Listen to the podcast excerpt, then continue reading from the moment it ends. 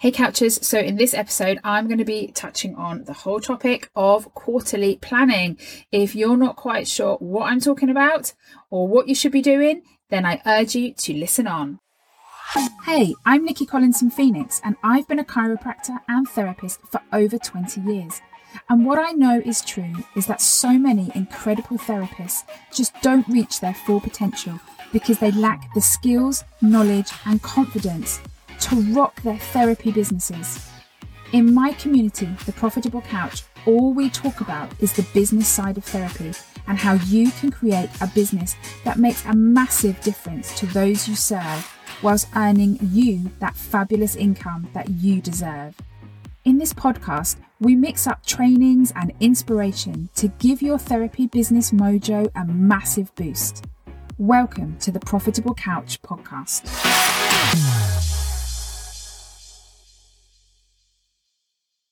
Hey, Couchers, it's Nikki here. And uh, today I want to talk to you about quarterly planning. Now it's the beginning of September, and you're getting to the end of quarter three for most people who are starting in January. And so when we get to October, November, and December, you're going into your final quarter of 2021. And I want to know what are you planning? And I really hope that there is a plan in place, not the case of, wow, I'm just going to go with the flow, see how it feels, wing it, because we don't do winging it anymore, do we? Those of you connected to the profitable couch, this is about running a business properly. No more hashtag winging it. I spent way too long in the early days doing hashtag winging it, and we do not do winging. We are flipping business owners. You are a business owner, or you may be about to be a business owner, or you may be a business owner for a while. But either way, you are a business owner. So we need to get planning. So, what are the sort of things that I'm thinking about? When I'm talking to you about quarterly planning. So, there's a couple of things in particular that I want you to think about. Firstly, I want you to think about uh, what you're going to be launching in this quarter. What of your products, offers, or services are you going to be giving particular attention to? So let's talking about the obvious. We have Christmas in this quarter. So, do you have any products, offers, or services that tie in really well to Christmas or that tie into a particular thing that goes on in the world of your ideal clients?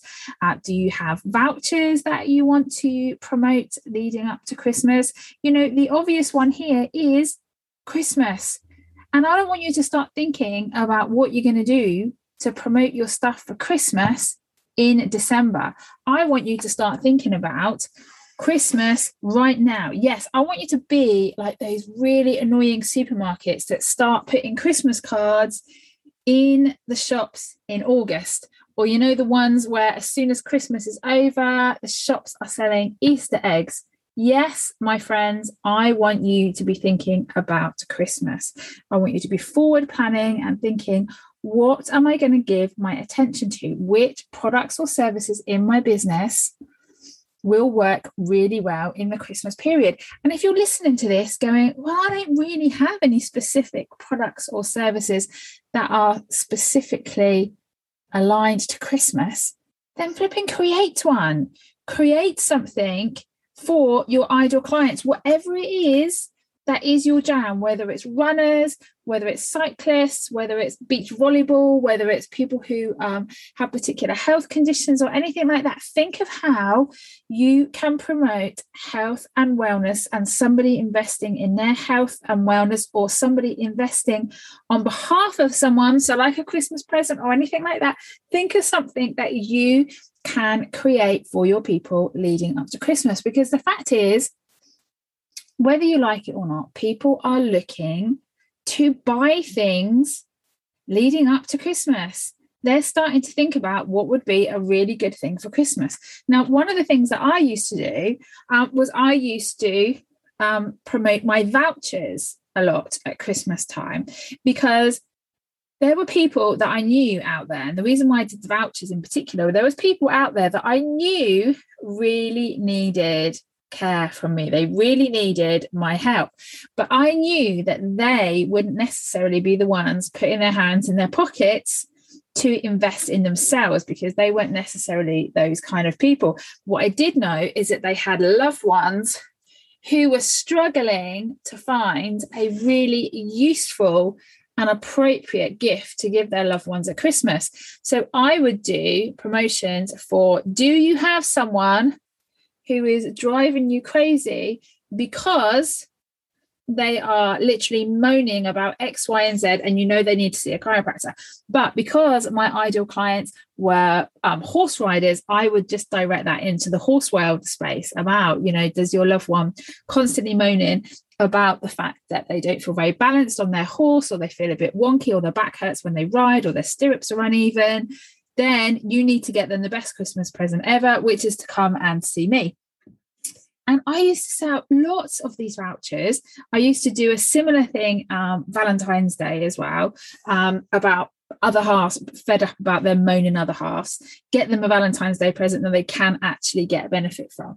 Um, and i also know people that create um, boxes so product boxes specifically for their ideal clients or create a special christmas package of stuff so a course of treatment um, to buy into their health and wellness so that they go into 2022 feeling a lot better or knowing that they've taken ownership of their health or that someone has brought them the gift of helping them with their health and wellness going into 2022. So, firstly, launching, I want you to think about what are you going to get launching and then i want you to start sowing the seed now from september leading into october and november gently start sowing the seed of stuff that you've got coming for Christmas um, so that people are, you're warming your audience up to when you are ready to launch. The other thing I want you to start thinking about is I want you to set yourself a target of how many new people you want to bring into your business. I want you to start thinking about that. I want you to think about how many clients you want to see between now and Christmas. I want you to think about how much money you want to be earning between now and Christmas. So, when you're thinking about how much money, then break it down into how many of these products and services do you need to be selling? How many clients do you need to be seeing? How many new people do you need to be seeing? And actually having a goal, numbers of who you need to be seeing and what you need to be doing. So, I want want you to be completely focusing on that.